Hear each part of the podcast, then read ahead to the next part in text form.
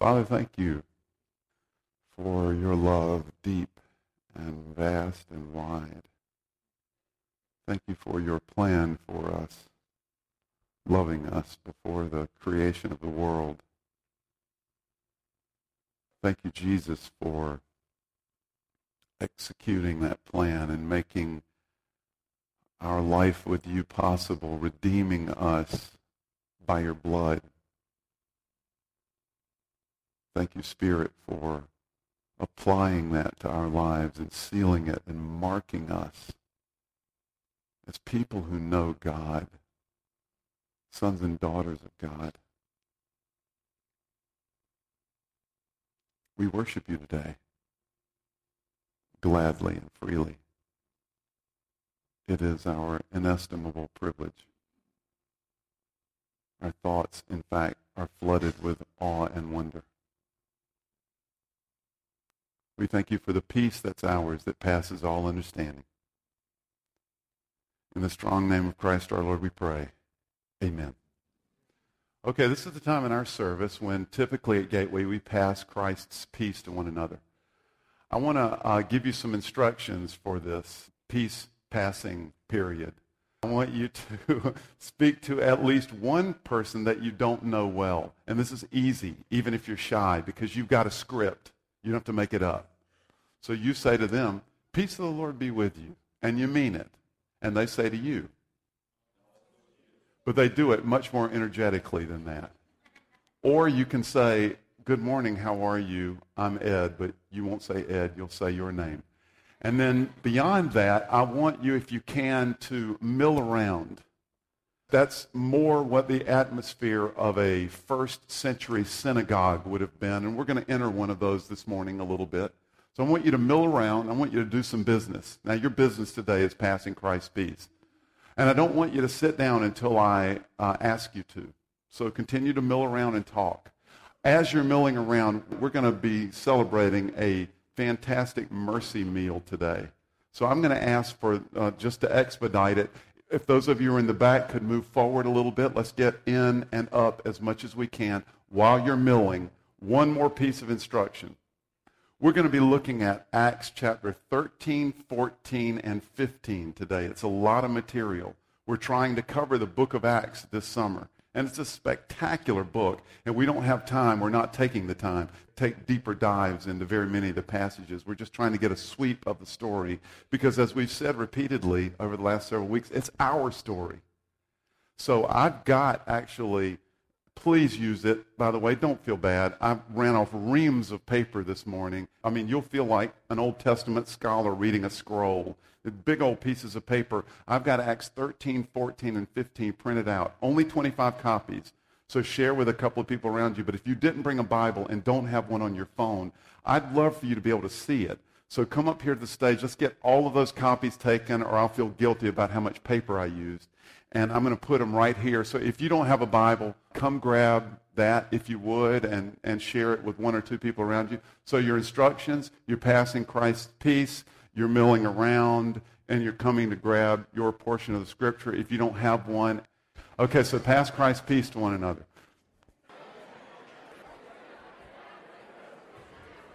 I've got some more copies up here of Acts 13 through 15.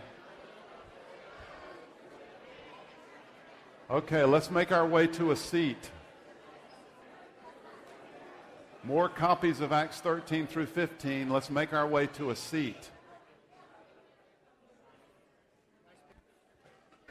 It would not have been too unlike that in an ancient Near Eastern or European synagogue.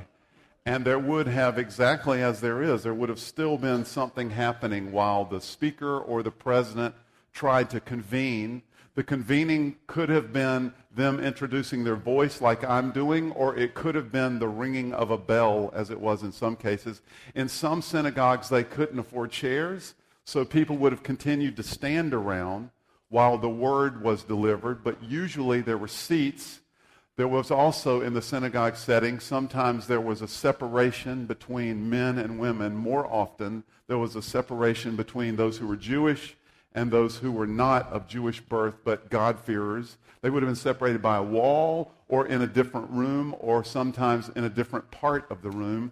They would have begun with a reading from the Torah, the Pentateuch, Genesis, Exodus, Leviticus, Numbers, and Deuteronomy. And most scholars believe that they read that on a three year cycle.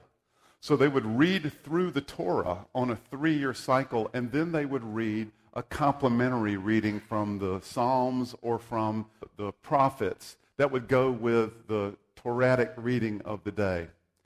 This is the context into which the Apostle Paul would go when he went to a new city to, to share the story of Jesus and what had happened. You know, our Savior, when we've been looking for for like generations, hey, he came, and here's the deal we killed him.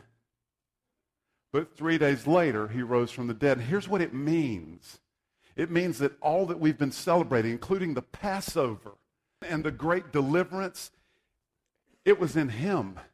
In fact, the lamb that our ancestors slain and they put the blood around the door, that, that actually was his blood. That was all pointing to him. By the way, that's the meal we celebrate today.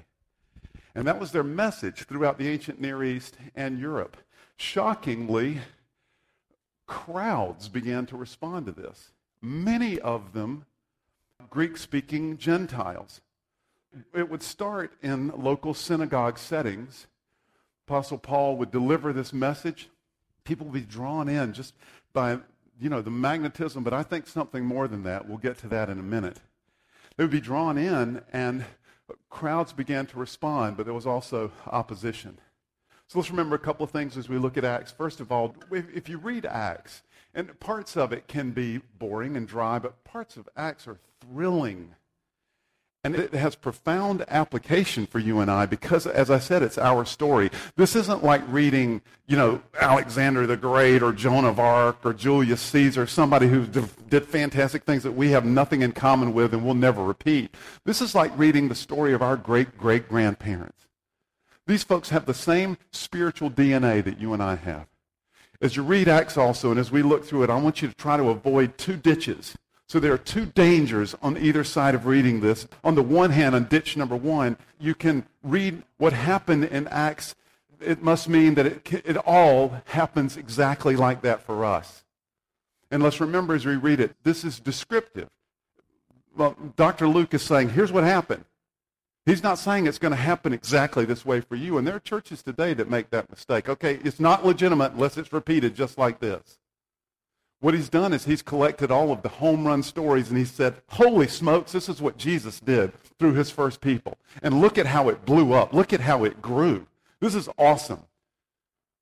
So, again, this is our great grandparents. Their lives may not necessarily be like ours, but in many ways it will. The other ditch to avoid, on the other side, you have those who, who take this as exaggerated tales. No, this is to be read as literal history. That's the way it was written. That's the way the church has understood it pretty much always. There's always been a tendency to question, especially the supernatural parts of this story, and that has been especially the case since the end of the 19th century, the late 1800s. But I believe the text stands up.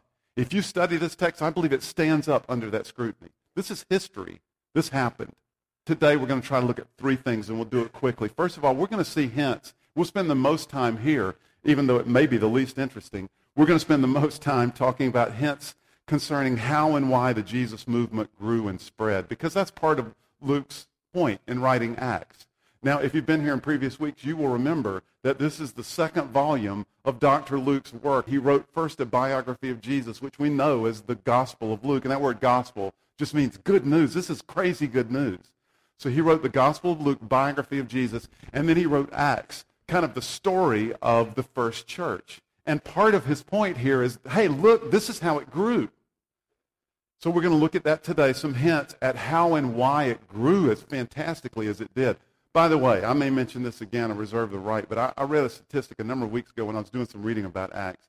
I've been unable to confirm this anywhere else, but it's got to be close to the truth. This author said that a couple of weeks after Jesus died and rose again, there were about 2,500 people who were followers of Jesus who were saying, I'm in.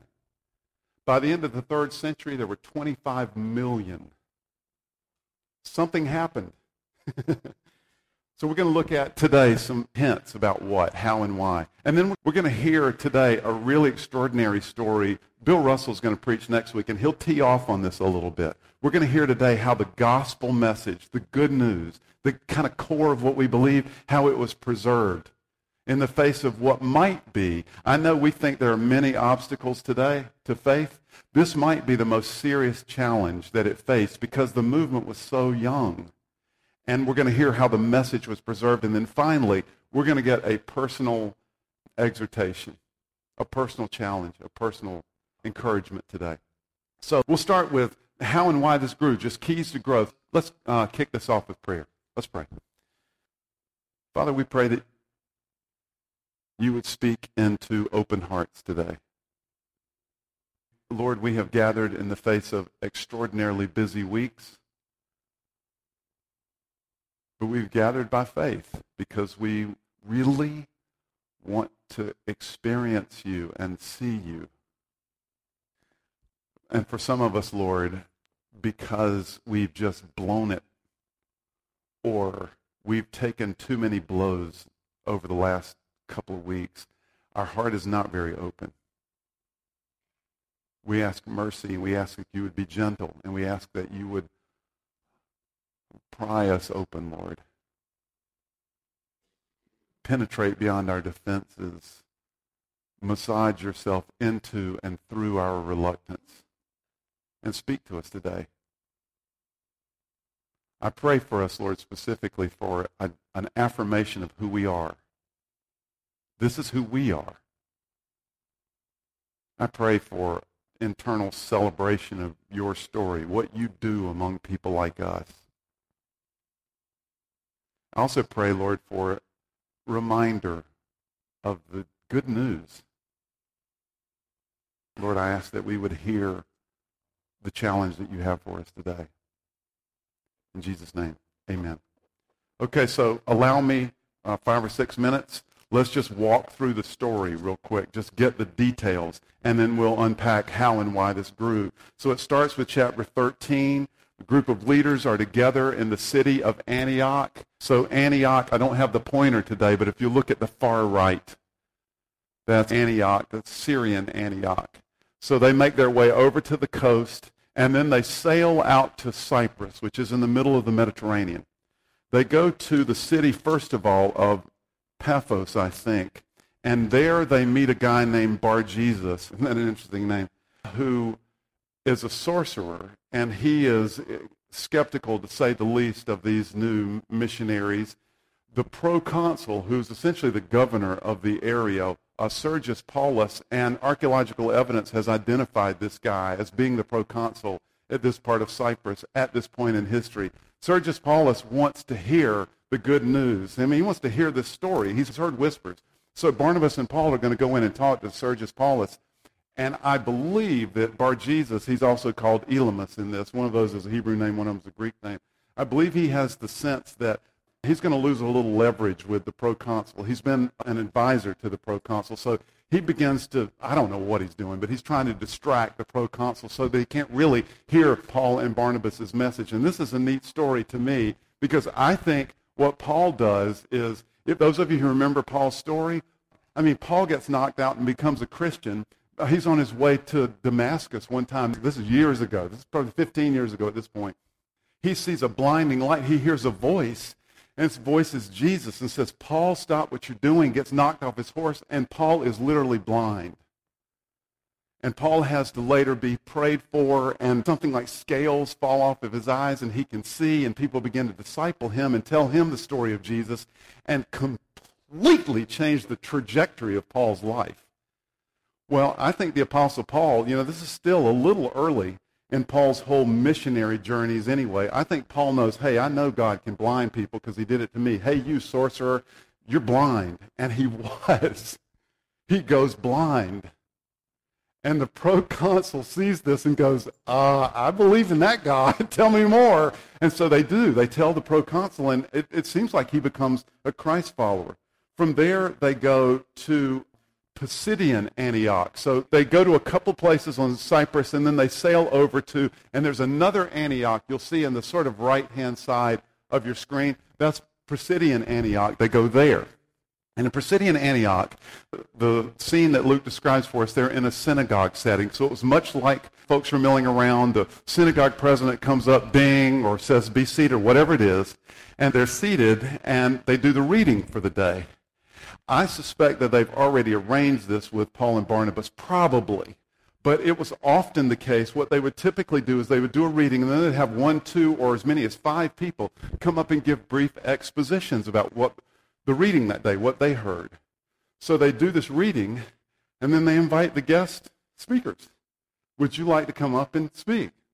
They don't know what they're in for, so the Apostle Paul comes up to speak to this, you know, synagogue. They're minding their own business. They're in the middle of their lives up in Pisidian Antioch, and he gets up to speak to them, and what he essentially does is he reviews the entire Old Testament, their whole story, but he shows them how the whole thing various details in it point to Jesus.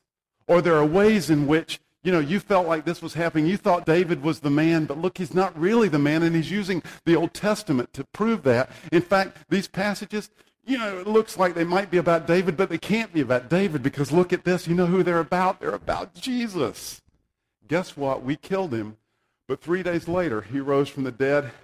There are all kind of people. Some of them you know. You know your second cousin. He saw it. And so afterwards, several of them began to follow Paul and Barnabas around. They want to hear more. They invite him to come back the next week, but there is opposition stirred up. There's a serious negative sentiment to Paul and Barnabas, and they end up needing to leave Pisidian Antioch, and they go to Iconium. And Iconium now, you can see they're moving inland. By the way, this part of Asia Minor at the time was called Galatia. And those of you who know the Bible will know that much later the Apostle Paul wrote a letter to this group of churches. It's called Galatians. So they go to Iconium, and in Iconium, you know, again, there's response, and again, there's opposition. They're run out of town. They hear a rumor that they're probably going to be stoned. So you know, they decide to leave, and from there they go to Lystra. In Lystra, they enter the city of Lystra, and unlike most places, most places what they do is they go to a city and they go to a religious center because there are people there who are obviously seeking, I guess. Bill Russell and I were talking about this this week. In this part of Asia Minor, all of the religious centers that Paul goes to, he consistently goes to synagogues. But as he gets further away, the synagogues get more sparse, and he, he just goes and finds any religious center.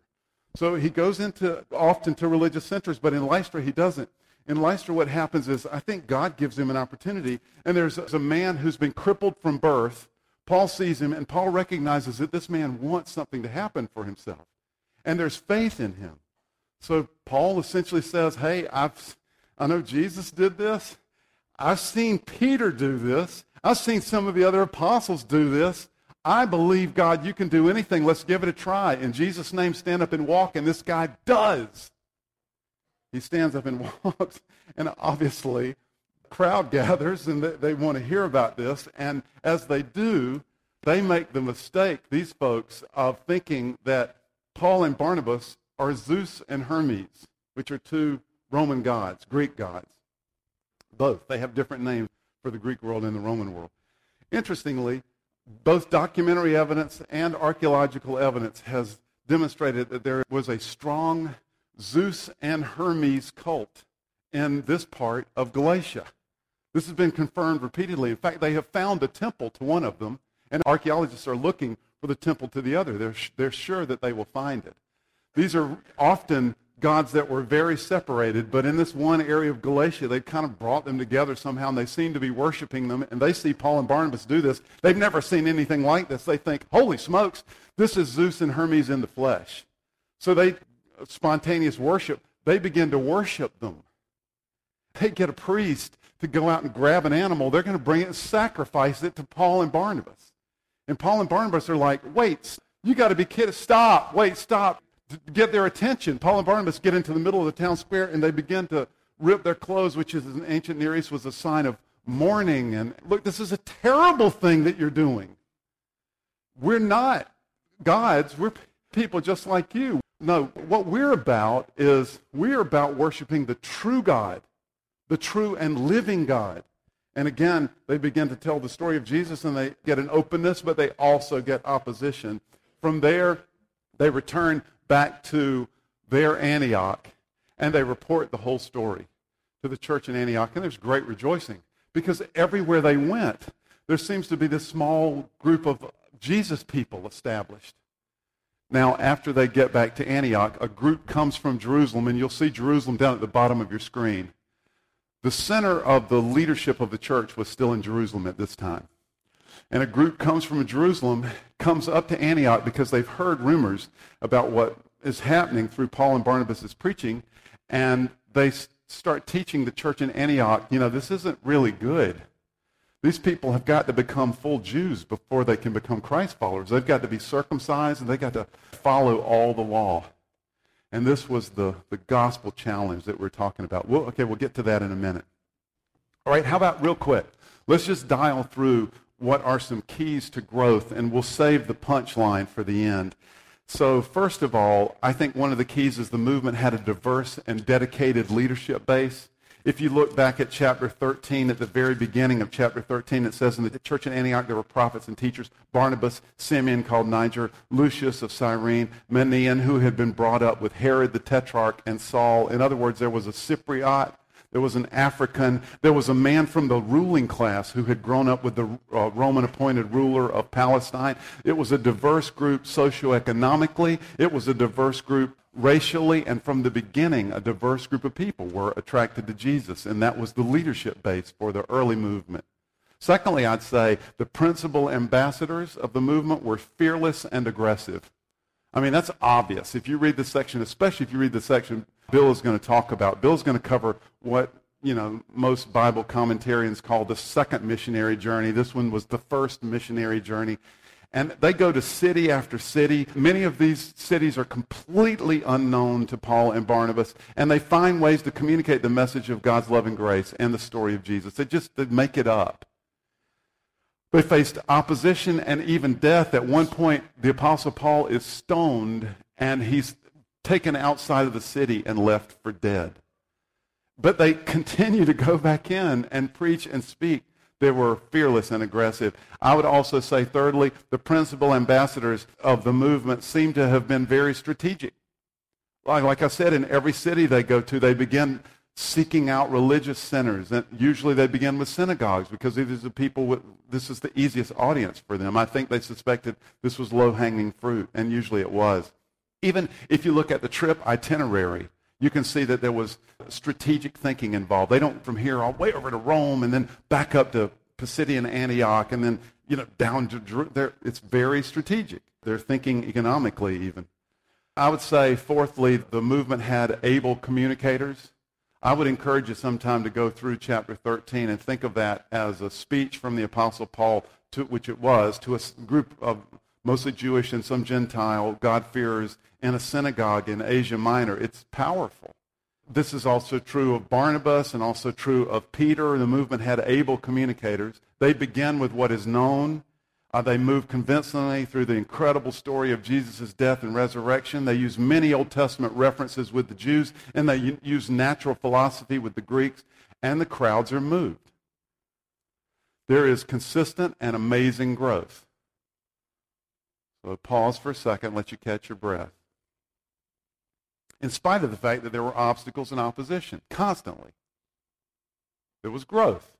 But there were obstacles. There was opposition constantly. For instance, there were cross cultural tensions. There were misunderstandings between local peoples and themselves. There were difficulties in travel, etc. And then there was, of course, the, the world they've entered is a world of religious pluralism to the extreme. Lots of different religions. They confronted many gods and many different kinds of worship. In fact, in Lystra, after they performed a miracle, of course, remember, the crowd believes that they are themselves God. I'd say third, their message engendered persecution. It's hard to think of facing anything more directly oppositional. In several cases, folks want their lives. Fourth, there's serious internal opposition that had to be confronted. We haven't gotten there yet, but just how their message is challenged by the Jewish Christians from Jerusalem, and, and they want to change what Paul and Barnabas have been teaching. And finally, I would say there were personal conflicts. Now, we're not going to deal with this much in our passage, but Bill will a little more next week. But in chapter 13, verse 13, if you've got the Bible open, it says this. This is an innocent little note, but it says in this from Paphos, so they're back in Cyprus. Paul and his companion sailed to Perga in Pamphylia, where John left them to return to Jerusalem. So this John is actually John Mark, and it's almost mm-hmm. certainly the young man who would end up writing the book of Mark. And he's traveling with Paul and Barnabas and is, is their assistant. And at this point in the journey, he goes back home. We later find out that this has really upset the Apostle Paul, and he thinks that John Mark has left because he couldn't stand the rigors of the travel, or we're not told why. But Paul and Barnabas end up in a schism over this. They split. And they don't go on the second missionary journey together because Barnabas wants to take John Mark with them. He believes in second chances. And Paul says, no way. I'm not taking that guy again because he abandoned us when we needed him the most. There are personal conflicts. So here's the point of all of that. If you've missed everything so far, don't miss this. I don't think the growth of the church can be explained at a purely human level. There's too much standing against it. Here's what I would say the growth of this early movement. They went from 2,500 people to 25 million. The growth of this early movement can only be explained as a sovereign move of God. This is God moving on our behalf, in part to make sure you and I would be sitting here today hearing this, preparing the way. Now, apologies if that makes it sound like it's all about us. It's certainly not, but there are lots of other us's and this is a movement of God to ensure that he has a people for himself from every tribe and language and tongue that are going to praise him. First of all, we see this in the way the people responded to the message, and just all over the place. They respond believingly. But in chapter 13, verse 49, there's one of those summary statements. It says this The word of the Lord spread through the whole region. Everywhere they went, there are people responding. So you see the sovereign move of God just in the way people are responding as they hear this message. In this section, we hear more about the opposition than we do the response, but it's clear that in every city where Paul and Barnabas went, a significant group of Christ followers has been established. Second thing I would say is you see this in the dependence of the disciples. And you see this repeatedly, but I think the best example might be at the very beginning of our section, chapter 13, verses 2 and 3. Listen to this. While they were worshiping the Lord and fasting, the Holy Spirit said, Hey, set apart for me Barnabas and Saul, also called Paul, for the, the work to which I have called them. So after they had fasted and prayed, they placed their hands on them and sent them off. I mean, this is serious focus and dedication and dependence on God. Finally, I'd say that you see the sovereign move of God in the power encounters. On Cyprus, there's Bar Jesus, the sorcerer who wants to disrupt, and he ends up offering Paul and Barnabas a megaphone because they have this literal power encounter.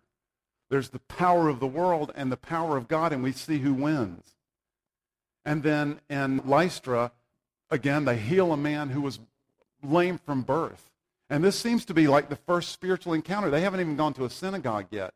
And crowds of people obviously gather around them. They, they even think they want to worship them. This gives, again, Paul and Barnabas the, the platform to tell the story of Jesus. Certainly, there's human talent, strategic thinking, and elbow grease connected to the growth of the church, but the growth of the movement can't be explained apart from a sovereign move of God. That's why in chapter 14, verses 26 through 28, when they go back to Antioch, their home base, this is Luke's sort of summary of how they report this from Attalia, they sailed back to Antioch, where they had been committed to the grace of God for the work they had now completed. On arriving there, they gathered the church together and reported all that God had done through them and how he had opened the door of faith to the Gentiles. And they stayed there a long time with the disciples. Okay, so what this means for Gateway, just a real quickie. Number one, I think it means that we need to be strategic. If you're visiting with us, if you're a guest, thanks for coming. We're at a critical juncture in the life of our church. We're in the early stages of constructing a building. We're praying right now about getting loan from a bank. And when we secure that loan, we're going to break ground on our property, which if you leave here, go back toward Route 50, those big red obnoxious signs that say Gateway Community Church, that's our property. And we're going to build a building over there that we believe will honor God for generations to come. We need to be strategic. We need to have a diversity of gifts and experience and ethnicity here. We can't reach our area without having a diversity of gifts and, frankly, a diversity of ethnicity. We need to be fearless and aggressive. We need to be able communicators. And we'll face obstacles, and we're going to have to work hard. But more than anything, we've got to cry out to a sovereign God. If God doesn't move, we will not move. If God doesn't move, we will not move. So we've got to cry out to a sovereign God and ask for his hand to move on our behalf. Okay, the second major thing we said we we're going to talk about is the preservation of the gospel. And of course, the controversy is this group from Jerusalem gets sent up to Antioch. And, uh, well, it's questionable whether or not they actually get sent. They may have gone on their own. They go up to Antioch and they begin to teach the Christians in Antioch that in order to continue in this way, you've got to be circumcised and you've got to follow the whole law. And Barnabas and Paul begin to dispute with them and say, no, no, no, no. Look, the whole law of Moses, all of us being circumcised, by the way, generationally, that did not work for us. We didn't find the grace of God. What we found was working really hard and trying to be very religious and doing a lot of ritual, and it did not change our hearts. And repeatedly, generation after generation, we turned away from God. Why would we lay that same yoke on them? What we've had is we've had the Messiah come who fulfilled the law. Everything that was written there, he did it. He was it. So why would we have anything but Jesus? And this was the core of the gospel in contention. Key moment comes in chapter 15, and I'm going to read verses 7 through 11 because this is rich. This is the apostle Peter who ultimately defends what Paul and Barnabas have said. So they have this dispute. The debate goes back to the church in Jerusalem, and they take it to the church leaders. And, you know, what are they going to decide? So if you would, let's go old school and stand with me out of reverence for God's word. I'm going to read chapter 15, verses 7 through 11. This is Peter. After much discussion, Peter got up and addressed them. Brothers, you know that some time ago God made a choice among you that the Gentiles might hear from my lips the message of the gospel, the good news of Jesus, and believe. Now, most of you know this story. This is the story recorded for us a, a, few chapters earlier where Peter has this vision of all this food that he thinks he's not supposed to eat, and God says, Go eat it. It's all from me. And at exactly that moment, exactly that moment, coincidentally, he said, using air quotes, somebody knocks on the door and they want Peter to come speak to a household full of Gentiles. Under ordinary circumstances, he would not have done so, but he's so addled by what he's just seen, he goes, stammers over to this house and speaks to these Gentiles, and revival breaks out. So you know that this has happened. God, who knows the heart, showed that he accepted them by giving the Holy Spirit to them just as he did to us. He made no distinction between us and them, for he purified their hearts by faith. Now then, why do you try to test God by putting on the necks of the disciples a yoke that neither we nor our fathers have been able to bear? No. We believe it is through the grace of our Lord Jesus that we are saved, just as they are. You may be seated. And in large part because of this, that has been the message of the church for generations. It is through the grace of the Lord Jesus that you and I find a connection with God. It's not our religious observance. It's not our effort. It's not our work. It's not our sincerity. It's not our being good. It's through the grace of the Lord Jesus. That's the message that these guys preached, the generation after them preached, for generations to come, and we're still preaching today here at Gateway. Let's end with a personal application. So, how was Paul able to accomplish all that he did? Sometimes I feel like I'm barely able to get through a week. He wrote two thirds of the New Testament, and not only so, but much of Asia Minor and Europe. was evangelized. Churches all over the place started because of the life and work and prayer and preaching of the Apostle Paul. How? And I think it's very simple. Paul was all in. I told you earlier that this area of the world at the time was known as Galatia. Paul later would write these churches a reminder of all that he had taught them. In Galatians chapter 2, he actually gives a short testimony. He tells his own journey. But at the end of that, in verse 20 of chapter 2 of Galatians, Paul says this Look, you want to know about me, bottom line? I've been crucified with Christ. I am so identified with Jesus, my Savior. It's as if I was on the cross with him, dying with him. In fact, the worst parts of me, the sinful parts of me were, they died with him. I have been crucified with Christ, and I no longer live. You're not looking at the Apostle Paul. You're looking at a completely different person whose life has taken such a radically different trajectory. It's if I'm not even here. But what's here is, is the life of Jesus flowing through me. I no longer live, but Christ lives in me. Paul was all in. I think this is why Paul gets frustrated with John Mark, because John Mark is not all in. I'm guessing, but I think Paul senses that John Mark is not yet. He's, he doesn't have enough patience to let Mark grow into who he's going to be in Christ. And he's thinking, look, buddy, it's all or nothing. And it is. This is, in fact, the teaching of Jesus. Jesus would be asked at one point in his teaching, hey, Jesus, yes, you in the back, what's the greatest commandment? And that's a tricky question. That sounds like the kind of question that Jesus wouldn't answer, but he did. He actually answered that question. Okay, I'll tell you. The greatest commandment is love the Lord your God with all your heart, all your soul, all your strength. It's not about doing religion. It's not about being good. It's about loving God with all you are. It's about being all in. And by the way, love your neighbor as yourself. And then he said something that was flat out mind blowing. He said, You know what? That's not just the greatest commandment. Everything that has been taught up to this point, all of the law, we read it every week in synagogue. All of the law, all of the prophets, summarized in those two things love God and love others.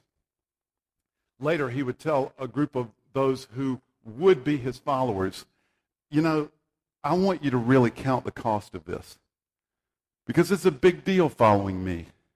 If you're going to go out and build a tower, you know, the first thing you do is you might try to hire someone like Jan, and, and you're going to want to negotiate a good contract because he's going to charge you too much. And then you want to measure and you want to make sure that you've got a loan from a bank. You want everything in place before you get started. You don't want to just go over there and start cutting down some trees because you might get halfway through and not be able to finish. He said to them at another time, if any of you who are hearing me, if you really want to be my student, if you want to live like I live, if you want to have this kind of connection with God, it's like you've got to deny yourself You've got to take up a cross, the instrument of your own death, and then just follow me. You've got to be all in with me. Let me approach this from another direction. In the 11th century, Bernard of Clairvaux was a reforming Catholic monk, and he redirected the Cistercian monk movement. He wrote a little treatise for young monks called On Loving God, and uh, part of that, he says that there are essentially four levels of loving God. This to me is profound and brilliant. Check this out. Bernard says the first level of loving God is to love yourself for your own sake. Not to hate yourself and not to love yourself because of your parents or what they want for you, but to love yourself for your own sake. The second stage of loving God, he said, is to love God for your own sake. And it seems to me that churches in America have done a really good job at teaching this level of loving God. You know, love God because there are lots of benefits for you in loving God, and there are. If you really go all in with God, there's a better chance, honestly, your marriage will be healthy. It's not a guarantee, but it's a better chance. If you go all in with God, there is a better chance that your kids will walk the right path for them. It's not a guarantee, but there's a better chance. If you go all in on loving God, there's a better chance that you will live a life of peace and you'll have a sense of security. Profoundly so. There are benefits for you and I on loving God. And the second stage in loving God, Bernard said, is to love God for your own sake. But he said there's something deeper than that. The third stage of loving God, Bernard of Clairvaux said, is to love God for his own sake. Because he's God. Wow. Like Mike said earlier, whoa. We're flat out amazed. And then the other side said, whoa. Except better than that. We're amazed at God because of who God is. We love God for God's sake. And I can remember the first time I read this, I was in seminary, and I realized after reading this, I barely understood that. For me, it was all about how it benefited me. But there is yet a fourth stage of loving God. Bernard said, the fourth stage of loving God is to love yourself for God's sake. To be so in with God that you see your life as an instrument of His use because He's God. And you get so swept up in the purpose of living for Him that it's as if you no longer live, but it's Christ who lives in you. I think that's where Paul was. I think that's how Paul accomplished what he accomplished. I want you to know, personally, I grew up in a deeply religious household. I've told you all before, those of you who've been part of Gateway, I grew up in, you know, one of those Southern Baptist houses in the South where you went to church on Sunday morning and Sunday night, and if you're a real Christian, you went on Wednesday night. They used to give pins for going to church every Sunday. If you were in church every Sunday, you got a pin. I got six in a row when I was a kid. I've told Diane we went to Pawleys Island this year for vacation. That's where my family went when we grew up. There was a little, you wouldn't call it a church. It was a building kind of over the water that, I don't know, seated 40, 50 people. It was falling down even then. I, don't, I can't believe it's still standing. They didn't even have Sunday school. My parents would take us to that church. We would have Sunday school. I'm not kidding. We would have Sunday school outside so that I could get my pen. And then we would go to church, and it would usually be somebody preaching and about four other people in my family, and me sitting there roasting in a suit in the summer at Pawleys Island, South Carolina. Deeply religious family. But it never connected with me. It never worked for me. It never gave me life until I went all in. Until the trajectory of my life changed and I went all in. I think Paul accomplished what he accomplished simply because he went all in with Jesus. Okay, today we get to celebrate Jesus' meal, the Lord's Supper, communion. It's a meal of mercy. So this is an opportunity for you and I to examine ourselves and to participate in the grace that he offers us, the grace of the Lord Jesus Christ, which God offers. So if you don't feel today like you deserve this, and I've talked to a couple of you this week, and I know some of you, you don't. I want you to know, welcome. You're in good company. I say occasionally at Gateway, this is a church full of hypocrites. We say one thing and do another. But we believe God loves us. If you've got it all together, this might not be the church for you. And this will not be the meal for you because this is a meal of mercy. So if you're a guest today and you can participate in this meal in your fellowship, then we invite you to participate with us here and this one in ours. This is about you and I recognizing that we've blown it and that he's taken all of our blown itness and he's wrapped that up and he offers instead his righteousness to us on his behalf. So we're going to begin that by once again offering Christ's peace to one another. And then we're going to enter into a time of confession. And then we're going to pass this meal. Today, often at Gateway, we try to go to various places and have someone administer the meal to us. Today, we're going to be priests to one another. We're going to pass it down the aisles. So I'm going to ask you to stay organized and stay where you are. But if you would, let's stand together and pass Christ's peace to one another because it's a glorious peace. Remain standing. Let's go back to your seats and let's pray, but remain standing. Father, we confess this morning, this week, we have not loved you with our whole heart. And we have not loved our neighbor as ourselves. In a variety of ways, we've tried to find our meaning and our purpose and our pleasure apart from you, in spite of you. We ask you to forgive us and to have mercy. We're so thankful that you promised us that if we confess our sin, the ways we've distanced ourselves from you, you'd forgive us and you'd cleanse us and purify us from all unrighteousness. We offer that confession to you now. We pray together as our Savior taught us to pray. Our Father, who art in heaven, hallowed be your name. Kingdom come, your will be done on earth as it is in heaven. Give us this day our daily bread, and forgive us our trespasses, as we forgive those who trespass against us. Lead us not into temptation, but deliver us from evil. For yours is the kingdom, and the power, and the glory, forever and ever. Amen. You may be seated, except for those of you who are going to be administering communion. So here's how it will work. Someone will take one of these plates and pass it to you, and you will pass it to the person next to you, and you'll be a priest to them. And you'll say these remarkable words. Don't pass yet. You'll say these remarkable words the body of Christ broken for you.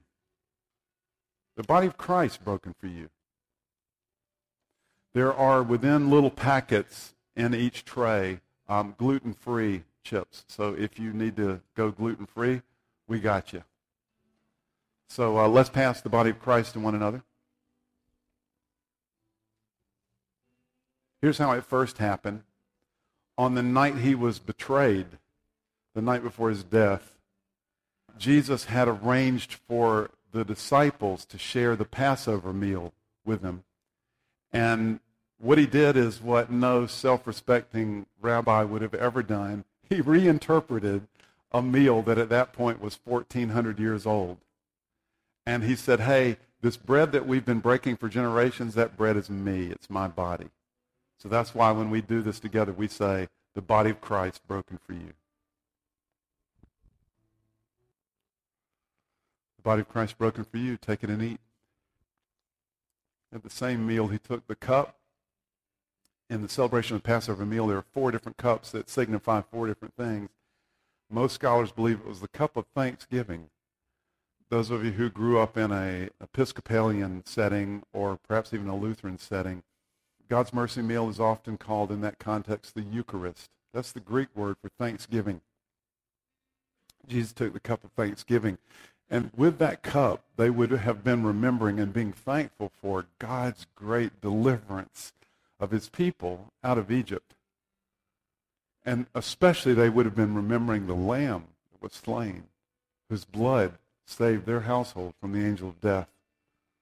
Jesus did an even wilder thing than the bread. He took that cup and he said, You know, you've been thankful for generations. That blood was mine.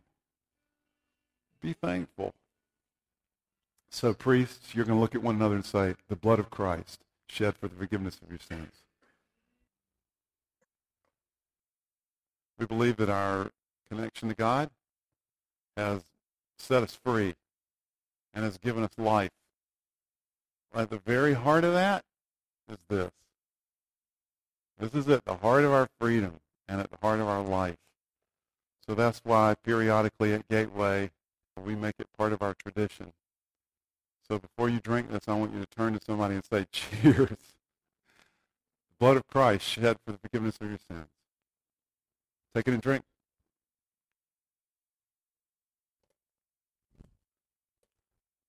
Last time we did that, I was on my way out and somebody said, Did you really say cheers? I did. Speak to someone. Go in peace and have a fantastic day.